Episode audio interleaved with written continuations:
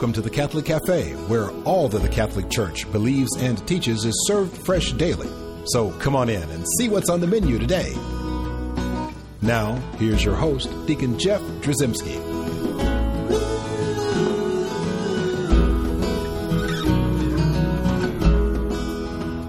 Welcome once again to the Catholic Cafe. I'm Deacon Jeff.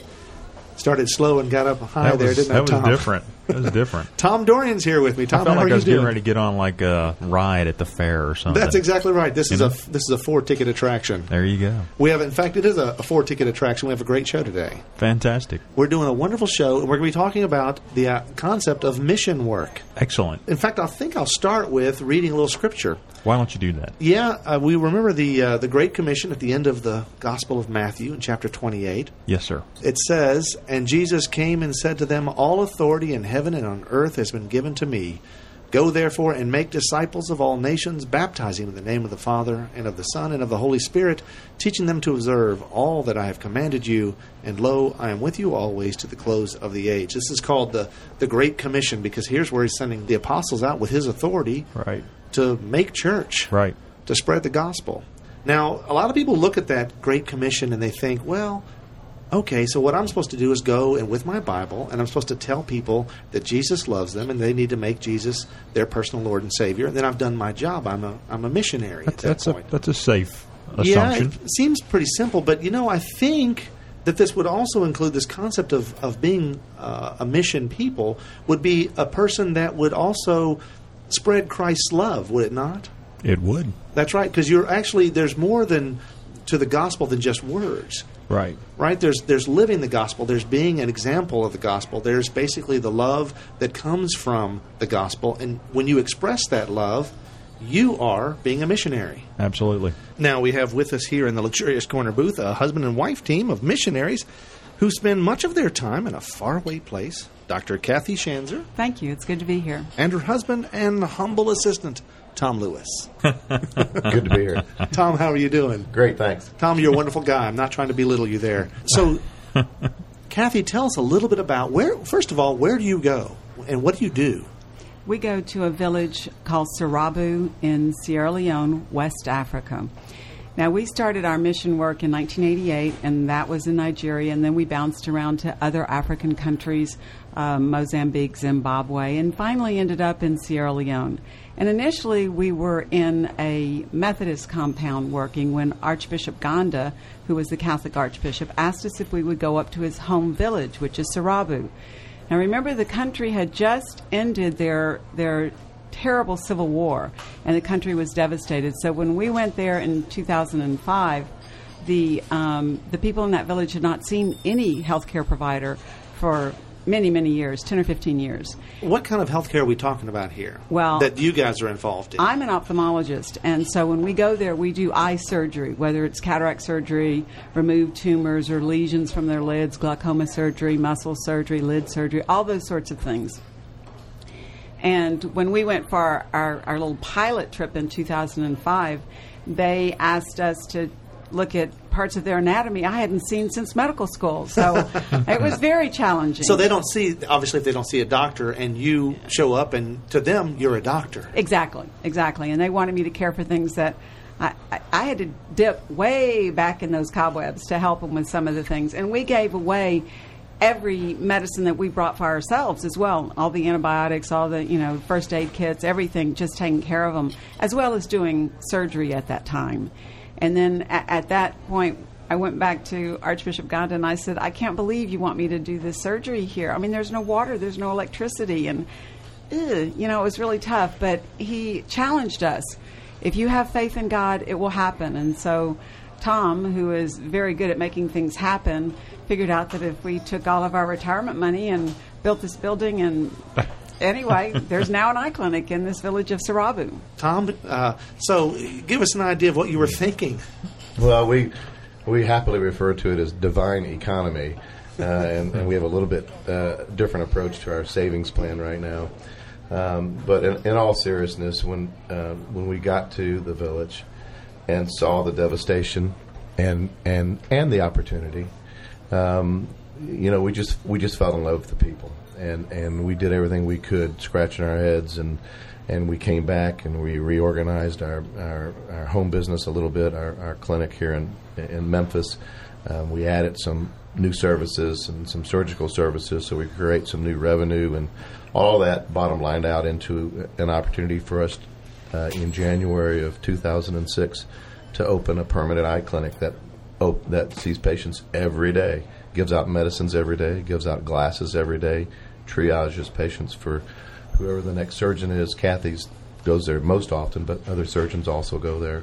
And I know you wouldn't be doing this and saying you're doing this for your own personal benefit. Obviously, if you're taking your retirement funds and you're investing them there in uh, in Sierra Leone in in Sarabu, in this opportunity, this is a way that you were able to mission. You're able to to be sent, right, to spread the gospel, and you're doing it in a way that uh, that you have a charism, you have a gift through your your medical skills to be able to bring sight uh, and healing to those who are in this little small uh, village who have no other recourse to this kind of health care. Deacon Jeff, you have to realize that we gain more from this than we give.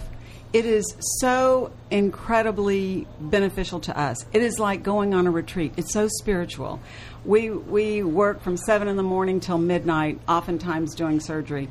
Tom's running around trying to keep the generator fueled, but but the people have an incredible faith in God, and as a matter of fact, our our our consent form is just a one liner that you know I consent to having my eye surgery, whatever it is, um, through the through the faith of our Lord Jesus Christ. Boom, that's it. I mean, the surgeon is not part of it. It and and even in trying to counsel the patients, the nurse who counsels them explains if you have a good result.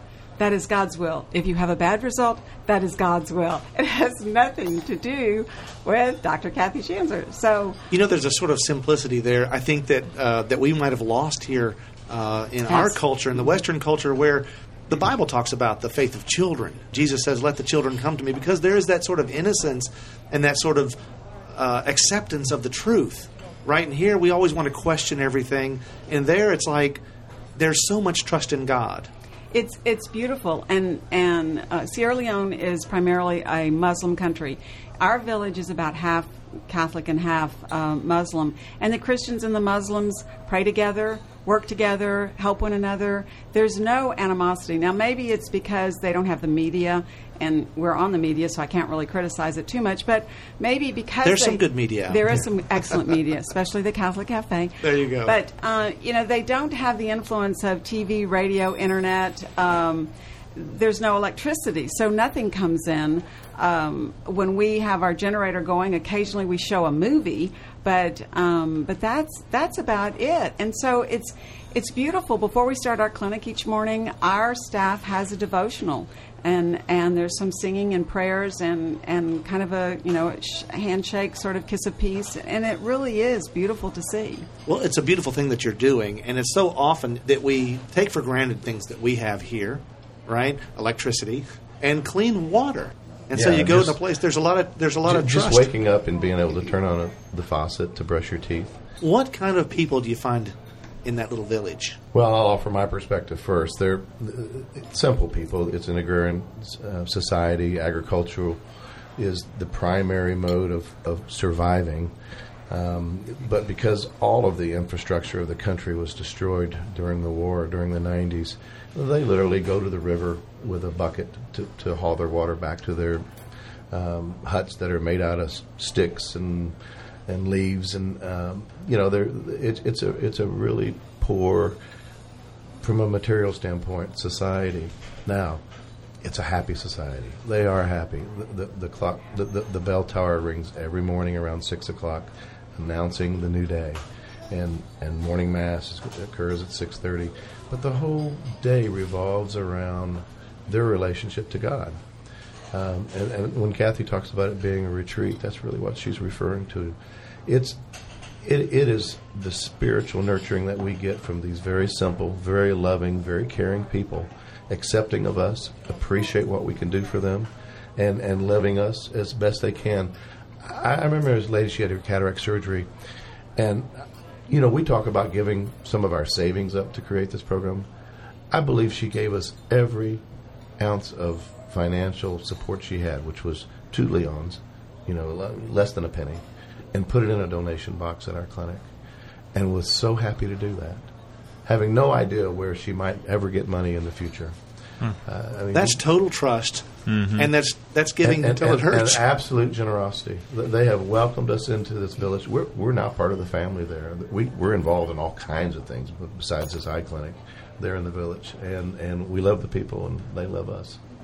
They frequently will bring us um, fruit, bananas, grapefruit. Um, they'll come with a live chicken, and I'm in the operating room, and they want me to come out of the operating room where I'm sterile and hand me this live chicken, you know, by the by, by the claws there, and I'm like, Tom, please take it. I, I- you know, I'm in surgery, okay? Um, occasionally, if it's a good year, we'll get a goat. Um, and of course, all of that if, gets if, if God has blessed you, if God has blessed us, and that gets eaten, and it feeds a lot of people. So, um, I mean, they're wonderful. They're wonderful people, and and they're they're just so faithful to God. At one point, I, we had done a lot of surgery, and I and we were getting ready to leave, and I turned to Mohammed, who's like our clinic director there. He runs things there, and and I said, Mohammed, I feel so bad. I've done so much surgery, and I'm leaving all these people. What if they get an infection? And he said, Doc, you have done your part. You did the surgery. God will care for these people.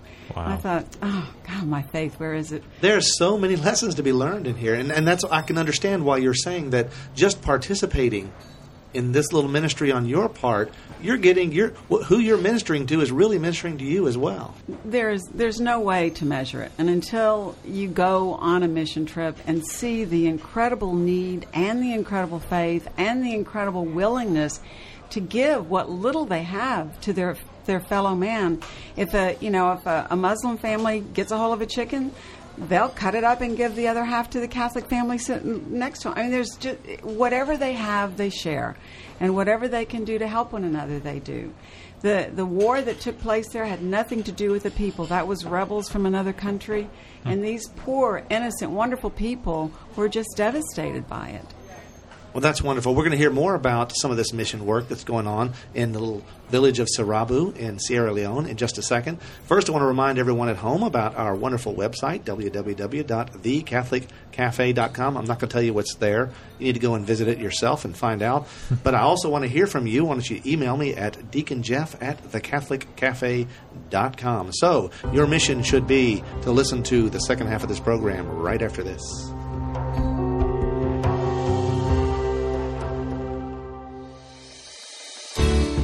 I'm Bess and this is another great moment in church history.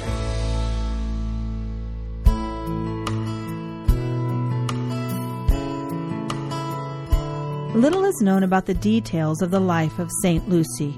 She lived in Syracuse in Italy in the early 4th century. One tradition tells us that her mother raised her to be a pious and holy young girl. She prayed fervently and often. St. Lucy decided at a young age to consecrate herself to God, but she did so secretly because she thought her mother would not approve. In fact, she had already made arrangements to have St. Lucy married to a wealthy and influential pagan in town. However, her mother, who had been ill for a very long time, was miraculously cured after her daughter prayed for her at the tomb of St. Agatha.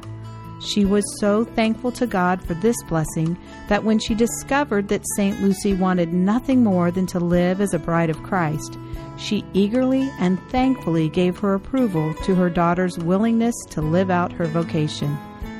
Her rejected suitor, however, was not as thankful, to say the least. When he heard what had happened, he gave St. Lucy's name to the local governor and told him she was a Christian. This was, in effect, a death sentence, as Christians at this time were being persecuted, most being subjected to unimaginable torture and painful deaths. Tradition tells us that St. Lucy's eyes were gouged out. In fact, she is usually depicted in artwork holding a plate with her eyes upon it. But even though she was blinded in this horrible way, St. Lucy would not recant her love of Christ. Finally, after much suffering at the hands of her persecutors, she was eventually martyred. The name of Lucy literally means light, and it was evident that even though she was blinded, she could still see clearly the light of truth that shone brightly in the fledgling church of the fourth century. And her clear vision can serve as a tremendous example for us. In fact, she has been named the patroness of the blind. We can all, in a sense, be blinded, blinded by the allurement of sin, and it is only through the mercy of God that we are healed. It is only through the light of Christ that we can truly see again. St. Lucy is one of the many Catholic saints who can help us see that light. By following in her brave and holy ways, we too can be healed of our blindness. Her feast day is celebrated by the Universal Church on December 13th. I'm Bess Drzymski, and this is another great moment in church history.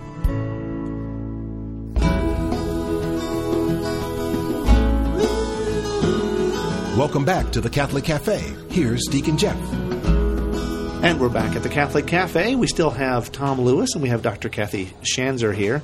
And they're sharing with us about their wonderful mission work that they do in this beautiful little eye clinic. You know, I, th- I think one of the things that's important to me in, in, in my ministry is that I get to share the gospel with people. I get to share the hope of Christ with people. Now, the difference is, like with me, I don't necessarily get to see the results. I may cast some seed out, right? And it's up to the Holy Spirit to water, to nurture, to take care of that seed, and then for it to grow. And I don't necessarily get to see that. But I think you guys have been blessed in, in what you do, and, and you get to see some of the fruits of God working through you. Can you tell us a little bit about that? Oh, absolutely. Um, I recently did surgery on a little girl, probably three, four years of age. When she came in, her face was all squinched up because she couldn't see and so I did her her first eye and and we had a lot of trouble trying to tell if she was seeing um, she can't read the eye chart she didn't you know we had difficulty getting through with that so we decided to ask uh, Sister Linda who's our nurse to do something. And so we asked the little girl, What is Sister Linda doing? And she was dancing. And she goes, She's dancing, she's dancing. And we were all so excited because this little girl could actually see that Linda was dancing. And so we keep, we keep referring to the little girl as she's dancing. And when we did her second eye, it was even more incredible. She no longer squinched up her little face, and she just had this this just excitement about her that you know you just know God's hand is involved with this, and and I remind the people all the time it's not my skill. God is the great healer, and and you know I just feel so blessed to be involved with this. Um, we frequently have elderly people who are led in by a stick. And, you know, they're holding one end of the stick, and a young person is holding the other end of the stick, leading them where they need Almost to go. Almost like a leash or a. Exactly. And and so they'll lead these people in and they can't see even to get into the operating room and then they can walk out. And that's a real wow. They're like I see, I see, and they can walk out, or they'll they'll start screaming, "I can see my village! I can see my village!" And they haven't seen their village for years and years and years because these are elderly people that have just slowly over time uh, become blind. We had another guy who was adamant he had to get into the after his surgery. He just had to get back into the operating theater. I have to see this woman, this woman who gave me sight. I have to see this woman. And he was dancing around and he was speaking so fast. I thought maybe he was upset. And then finally, when we got him to calm down, we realized that you know that he was actually excited um, about his vision. You don't often get a lot of the credit for what you do there. Tell us about that. It's, it's a different culture. Well, it is a different culture. It's obviously a male-dominated culture. The you know, I watch these women walk with. Um, they have one baby strapped to their back. They have heavy, heavy things on their head, and they're either holding another kid or two kids on either side, or maybe carrying something else. So all appendages are, are burdened. Occupied. Exactly. So, and you see them working in the field and you see them cooking, and the cooking is all done outside on fires, and, and they're working so hard.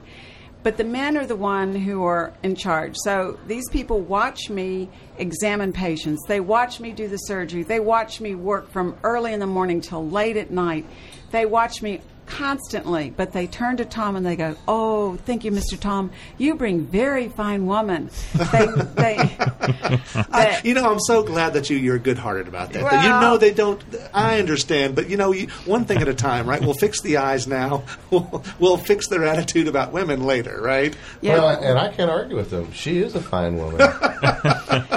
now, don't get anybody mad at me and start writing this show uh, that we're male chauvinists because we're not. It's a beautiful thing that you do. Well, there are opportunities while you're doing a lot of work. You're you're sort of the hands of Christ. You're hands on in your in your medical professional skills, right?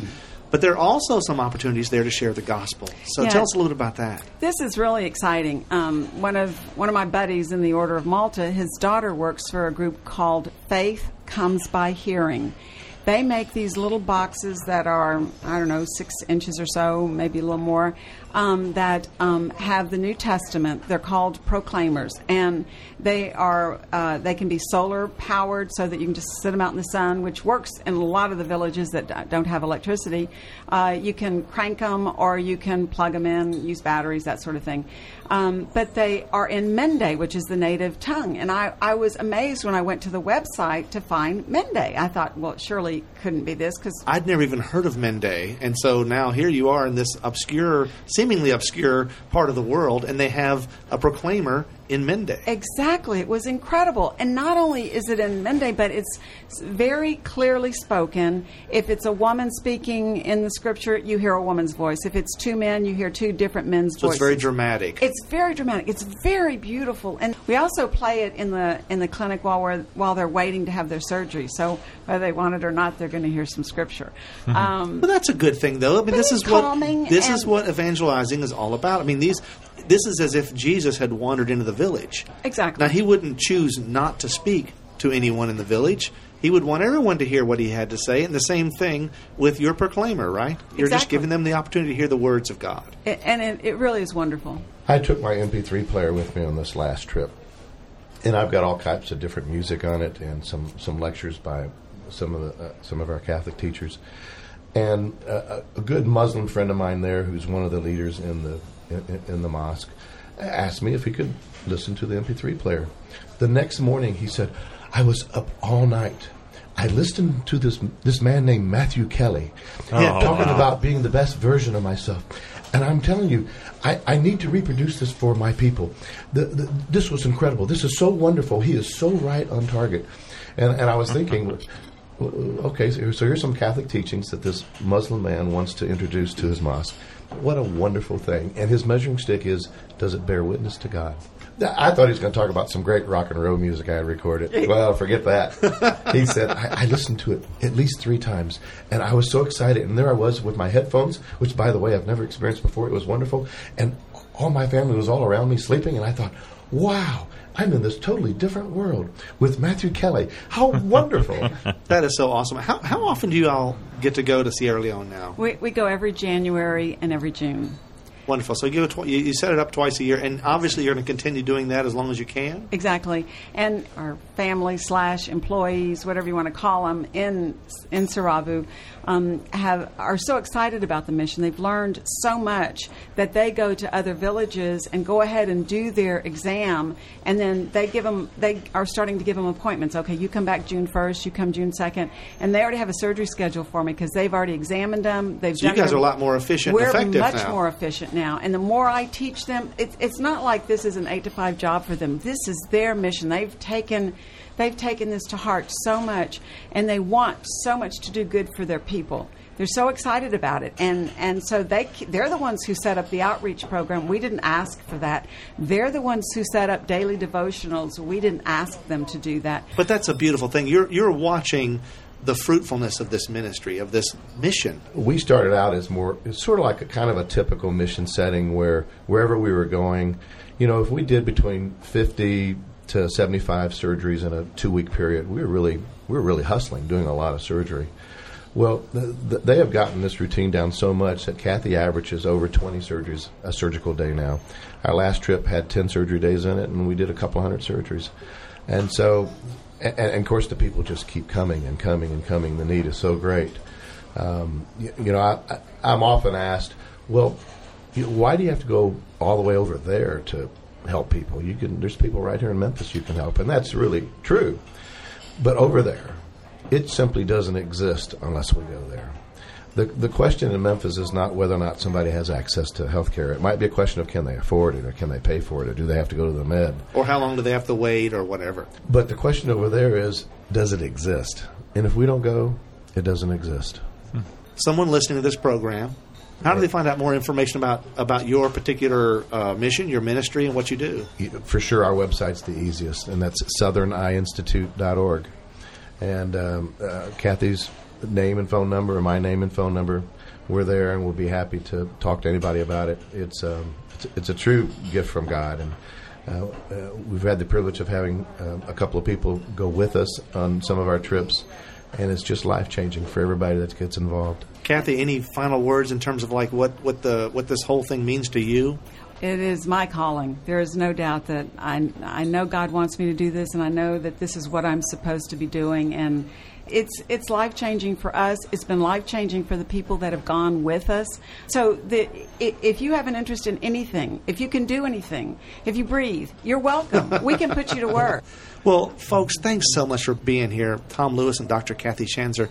We're blessed by you being here and I know the people that you serve and minister to are blessed by your your existence. And I'm just so happy that you guys have answered God's call to be active in ministry to do something, not to sit and watch something on TV and think, "Well, I wonder what it'd be like if I went there," but to actually do it. And I think that's a blessing. Well, thank you. We appreciate the opportunity to speak about it. Thank you very much. So, Tom, if we were to rate this program, how would we rate this program? Fantastic show. We broke the record probably I'd, I'd, say on a scale of zero to seventeen, I'd give it a seventeen. A seventeen? Seventeen. Man, that's a that's a high. It's a new record. it's a new record.